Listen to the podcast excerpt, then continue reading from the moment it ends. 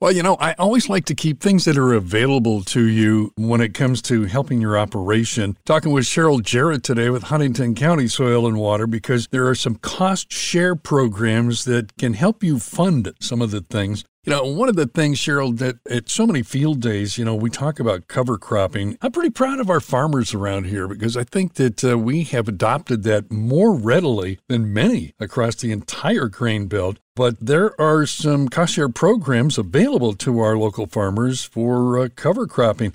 And there's a long list of things that there are cost shares for. But Cheryl, tell us a little bit about the program. How do they apply and what's the process that farmers have to go through to determine whether they're available for the cost share programs? Yes, we have a cost share program. It's through a 319 implementation grant, and the cost share program covers phase three of our Upper Wabash River watershed area, and those who live in the what we consider critical areas of Tier One and Tier Two, which those cover portions of Huntington County into Whitley County, Allen County, and just a small area of Wells County as mm. well. Yeah. And so they can contact either one one of the SWCDs in those counties, or they can contact myself at the Huntington one, and they can check in to see if they're in that critical area, and we can discuss what they're looking at doing to help maybe put some more conservation on the ground, apply, and we can get that processed and go from there. Boy, this list is amazing too. I mean, it's got all kinds of stuff on it cover cropping, filter strips, equipment modification. I mean, there's this long list. But I just, I'm so curious about the cover cropping because there's another one about forage and biomass planting. And forage and cover cropping, I know from USDA's perspective, there's been a lot of conversation about what constitutes a cover crop. So it seems like the cover cropping and the forage and biomass planting, they, they, it's almost like, Cheryl, that, that, that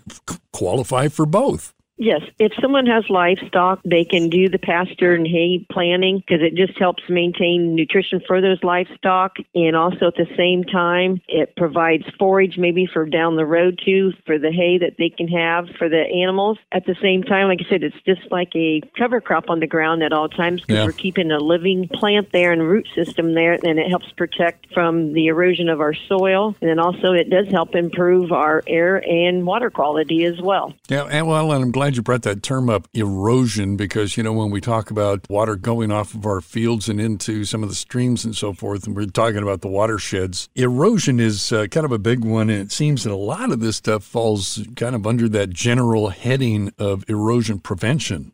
That's what we're trying to do. We did a study a few years ago for the watershed management plan and where our critical areas are and the things that we're looking at that's causing issues in our water quality and the loss of our soils. And by keeping some type of vegetation as much as possible on the ground between, especially for the cover crops, the farmers, they put out their normal cash crop for the year and then they add that cover crop for in the fall. That just helps keep a live plant there and the root systems there. Yeah. And they also do help retain some of that excess nutrients that wasn't absorbed from that cash crop. Mm. And then it can be released after the plant dies in the spring. That helps release back into the soils for yeah. the new use for the new crop then as well. Talking again with Cheryl Jarrett, and she is with Huntington County Soil and Water. But uh, as Cheryl mentioned, this encompasses a bunch of different areas, and whether or not you're in the watershed. But bottom line here is, is that this cost share program covers a whole long list of stuff, including equipment modification, conservation tillage, and cover cropping. And so, you know, very well worth looking into. Cheryl, again, best way to connect up with you? For Huntington County, you can contact the office at 260